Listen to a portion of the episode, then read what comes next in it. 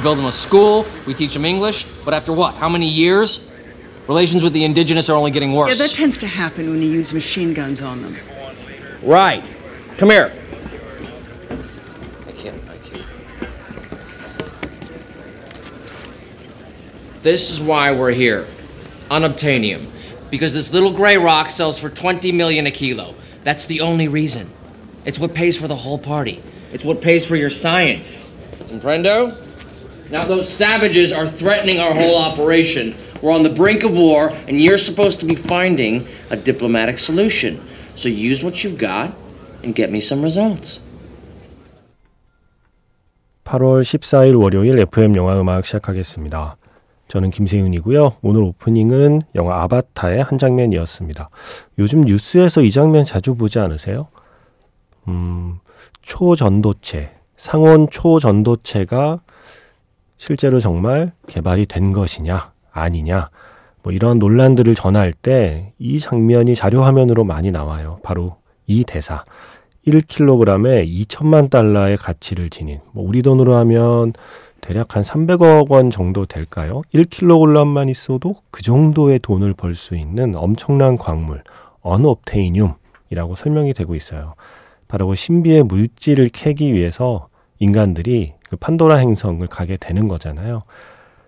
아바타의 그 판도라 행성의 그 신비한 모습들, 공중에 이렇게 섬처럼 떠 있는 그런 어떤 대륙들, 다 그게 초전도체이기 때문에 가능한 것이다. 이게 새삼 지금 언급이 되고 있어요. 한국의 과학자들이 상온 초전도체로 음, 생각해 볼 수 있는 물질을 개발했다라는 논문이 나온 뒤에 지금 전 세계에서 그거 검증하느라고 난리잖아요. 뭐 맞다, 아니다 얘기 나오고 있는데 저는 사실 문과라서 기사를 열심히 보고 설명을 열심히 읽어도 정확히는 다 이해를 못 하겠습니다만 누군가 했던 그 말이 기억에 나더라고요. 이게 실제로 상온 초전도체가 맞든 아니든 그게 중요한 게 아닌 것 같다라는 얘기를 하더라고요. 누군가 이렇게 뭐 20년 넘게 한 가지 분야에서 어, 이렇게 열심히 뚝심을 갖고 연구한 것 자체에 박수를 보내주는 문화였으면 좋겠다. 그거를 조롱하지 않았으면 좋겠다. 뭐 이거 사기치는 거 아니야? 라거나, 에휴, 무슨 초전도체 같은 소리 하고 있네. 이런 얘기부터 할 게 아니라, 이게 상온 초전도체가 아니라고 해도, 이거 덕분에 또 새로운 연구가 촉발될 수 있는 거니까요. 뭔가 좋은 힌트를 줄 수 있는 그러한 연구라면, 그러니까 다른 연구에 힌트가 될 수 있는 연구라면 그거 자체로도 의미가 있는 거잖아요. 그래서 많은 사람들이 박수를 쳐주지는 못할 망정 최소한 조롱은 하지 않았으면 좋겠다라고 하는 그 어떤 과학 연구하는 분의 이야기가 기억에 났어요. 그래서 뭐 지금 맞다 아니다 뭐 아닌 것 같다 쪽으로 조금 기운 것 같긴 하는데 뭐 아니면 어때요?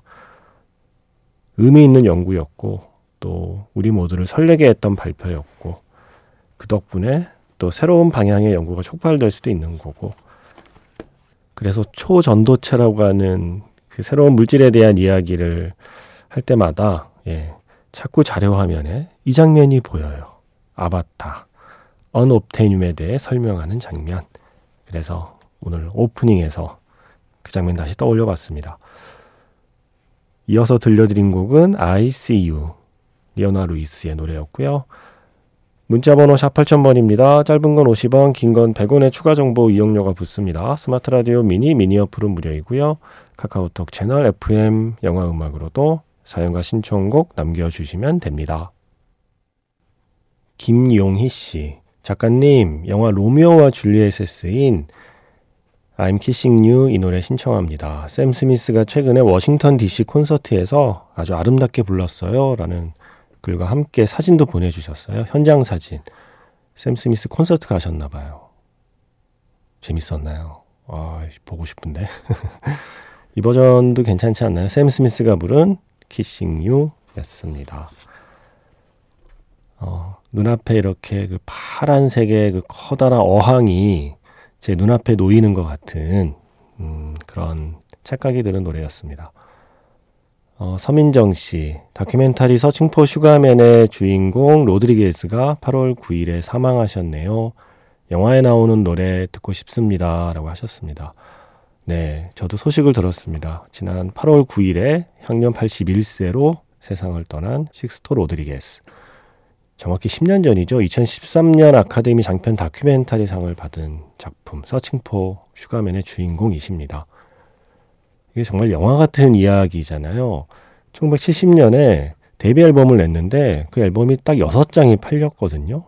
6장. 예, 60장이나 600장이나 6000장이 아닙니다, 여러분. 딱 6장 팔린 앨범을 낸 가수인데 그 6장 가운데 한 장이 어찌어찌 해서 남아프리카 공화국에 들어갔다는 거예요. 그런데 그 앨범이 또 어떻게 어떻게 해서 라디오에 흘러나왔다는 거죠. 그러더니 그게 국민가요가 되었습니다. 남아프리카 공화국에서 그 나름 자유와 평등을 위해 시위를 막 할 때 그 시위 현장에서 불리는 노래가 바로 이 로드리게스의 노래였다고 해요. 그 우리로 치면 예전에 약간 뭐 김민기 선생님의 노래나 아니면 안치환 씨의 노래나 혹은 뭐 김광석 같은 위치일 수도 있고요. 그래서 남아공에 그 사는 어떤 청년들이 모르 모르는 사람이 없는 그런 포크 가수. 그런데 정작 이 노래를 부른 사람이 누군지는 또 정확히 아는 사람이 없었던. 그래서 그 노래의 주인공을 찾아 나서는 이야기가 바로 Searching for Sugar Man입니다. 너무나 드라마틱한 이야기이고 나중에 이제 남아프리카 공화국이 한 30년 만에 그러니까 데뷔 앨범 발표하고 한 30년 정도 시간 지나서 이 가수가 남아공에 오거든요. 자기 앨범이 여기서 이렇게 사랑받았다는 사실을 평생 모르고 살다가 공연을 하는데 또 남아공에서는 우리가 그렇게 마르고 닳도록 들었던 가수가 누군지를 모르다가 이제야 그 얼굴을 처음 보는 순간이잖아요. 그 둘, 네. 가수와 팬, 그들이 마주치는 그 콘서트 장면의 감동은 또 엄청났었죠. 음, 10년 전, 우리 모두를 설레게 만들었고 또 눈물 짓게 만들었던 Searching for Sugar Man의 주인공 식스토 로드리게스의 명복을 빕니다. 노래 한 곡만 들을 수 없습니다. 제가 또 워낙 좋아했던 다큐멘터리라 음, 또 곡이 길지가 않아서 세 곡 이어 들어볼게요. Sugar Man, Inner City Blues 그리고 제가 앞에서 말씀드린 그 콘서트 로드리게스의 첫 남아공 콘서트의 첫 오프닝 곡 I Wonder까지 세 곡 이어 듣겠습니다.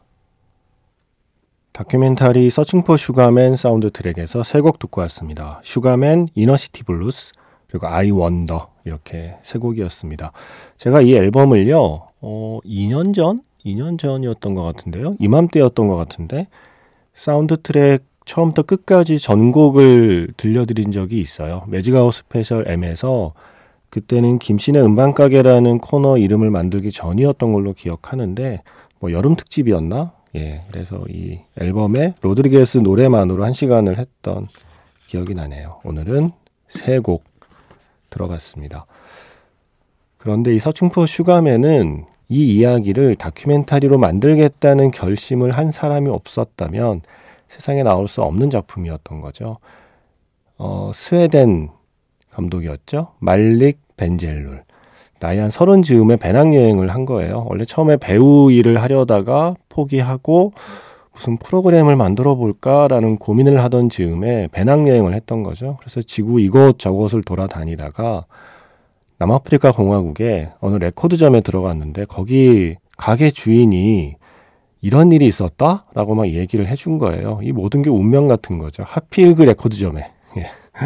그 가게 주인은 또 하필 음, 인터넷에 로드리게즈라는 사람을 찾는다라고 글을 올렸는데 어떻게 알았는지 또 이리이리 저렇게 해서 로드리게즈의 딸이 그 댓글을 달았잖아요. 그러다가 또 이렇게 저렇게 해서 어 2년 뒤에 로드리게스가 남아공에 와서 공연을 했던 거고요. 그런 일 자체가 세상에 알려지지 않았었는데 남아공 사람들만 아는 일이었는데 스웨덴에서 배낭여행 온 말릭 벤젤룰에게 이 이야기를 신나게 떠들었는데 이 사람은 또 다큐멘터리를 만들고 싶어 하던 사람이었던 거죠. 정말 운명적으로. 그래서 그때부터 이 로드리게즈를 찾아다니며 작품을 찍고 싶다 그랬더니 로드리게즈가 작품 보면 그 성격 나오죠. 나 그런 거 별로 좋아하는 사람 아니다. 그래서 계속 고사를 했는데 매년 그가 사는 디트로이트에 가서 사정을 해서 결국 3년 만에 허락을 받아서 로드리게즈의 모습까지 담아낸 게 서칭 포 슈가맨이라는 작품이죠. 감독이 그런 말을 했어요. 서칭 포 슈가맨은 슈가맨을 찾는 이야기가 아니라 슈가맨을 찾는 사람들을 찾는 이야기. 그래서 로드리게스의 그 허락을 받기 전부터 촬영이 가능했던 거죠. 슈가맨을 찾아 나섰던 사람들을 쭉 만나고 그의 노래를 좋아했던 사람들을 쭉 만나고 그렇게 주변 사람들부터 인터뷰를 쭉 하다가 마지막에 슈가맨 본인의 인터뷰까지 담아내서 완성한 작품. 처음 만든 작품으로 아카데미 장편 다큐멘터리 상을 받은 말릭 벤젤룰. 2013년에 아카데미 상 받고요.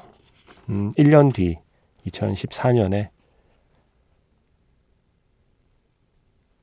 세상을 떠났습니다. 음, 제가 그때 좀 많이 충격을 받았었어요. 그리고 좀 슬펐었어요. 음, 스스로 내린 선택이었기 때문에 더 좀 슬펐나 봐요.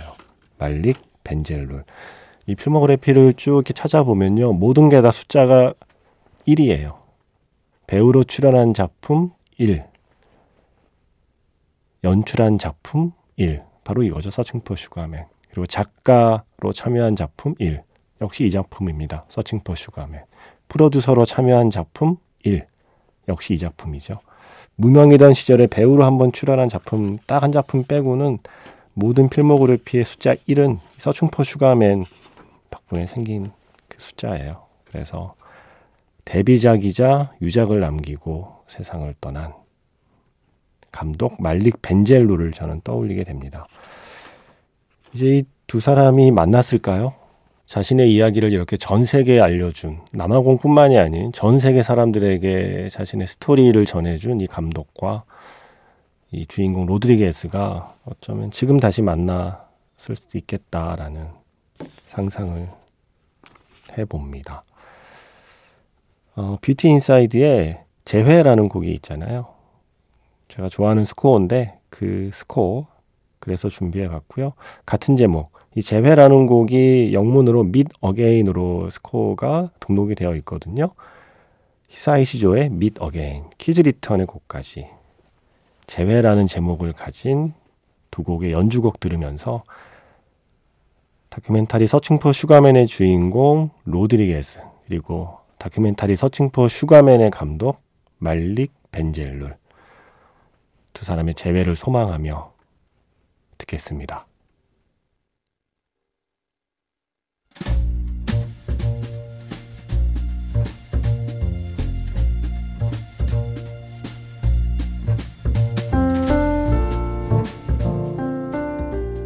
다시 꺼내보는 그 장면, 영화 자판기.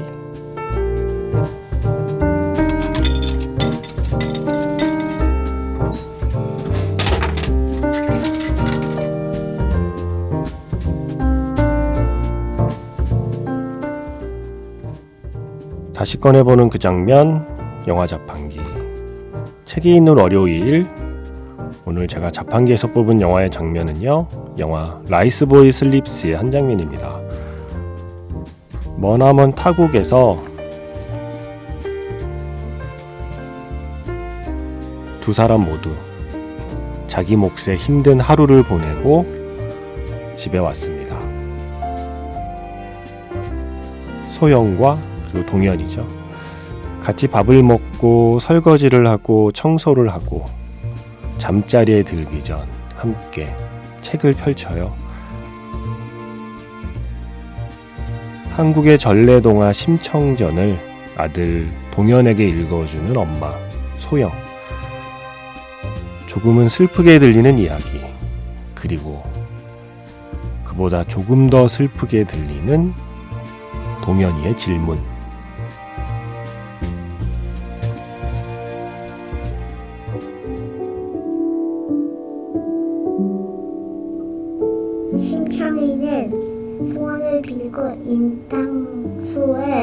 몸을 던졌어요. 푼덩.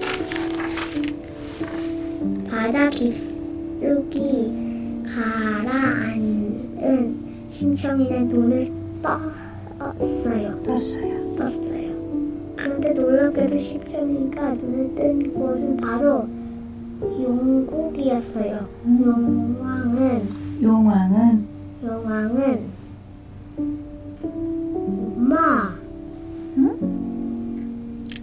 나는 왜 어, 아빠는 없고 엄마만 있어? 음, 아빠는 먼저 하늘나라 가셨거든. 왜? 글쎄, 엄마도 궁금하네. 다시 돌아오면 안 돼? 보다. 이제 우리 둘만 있는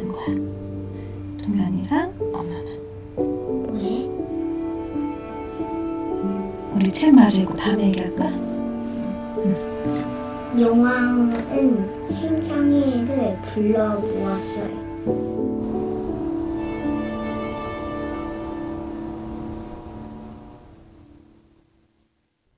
다시 꺼내보는 그 장면, 영화 자판기. 매주 월요일은 영화 속의 책, 자판기나 오프닝으로 소개해드리고 있죠. 오늘의 책은 심청전입니다. 그때 이 영화 개봉할 무렵에 앤서니 심 감독께서 출연했을 때 어릴 때 한국의 동화들 이렇게 들으면 왜 다 그렇게 슬픈지 모르겠다고 예, 그때 기억이 나서 이 심청전을 엄마와 아들이 함께 읽고 있는 장면을 넣었다라고 얘기를 했었죠.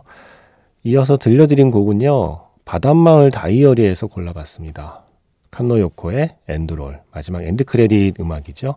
이혜리 씨께서 제 이름을 세상에서 가장 정확히 불러주시는 작가님. 아, 보통은 해리, 해리 그러는데, 저도 일상생활에서 이야기할 때는 해자하고 해자를 구분해서 말하지는 못해요. 그런데 방송에서는 그래도 조금, 예, 신경 쓸 수 있으니까 가능하면 이 해리라고 그 해자를 발음을 해보려고 노력하는 편이긴 합니다. 여름이면 생각나는 영화 바닷마을 다이어리 음악 틀어주세요라고 하셔서 뭔가 이 라이스보이 슬립스의 바닷마을 다이어리의 음악이 이어도 이어져도 음, 잘 어울리겠다 하는 생각이 들어서 음악은 바닷마을 다이어리에서 골라봤습니다.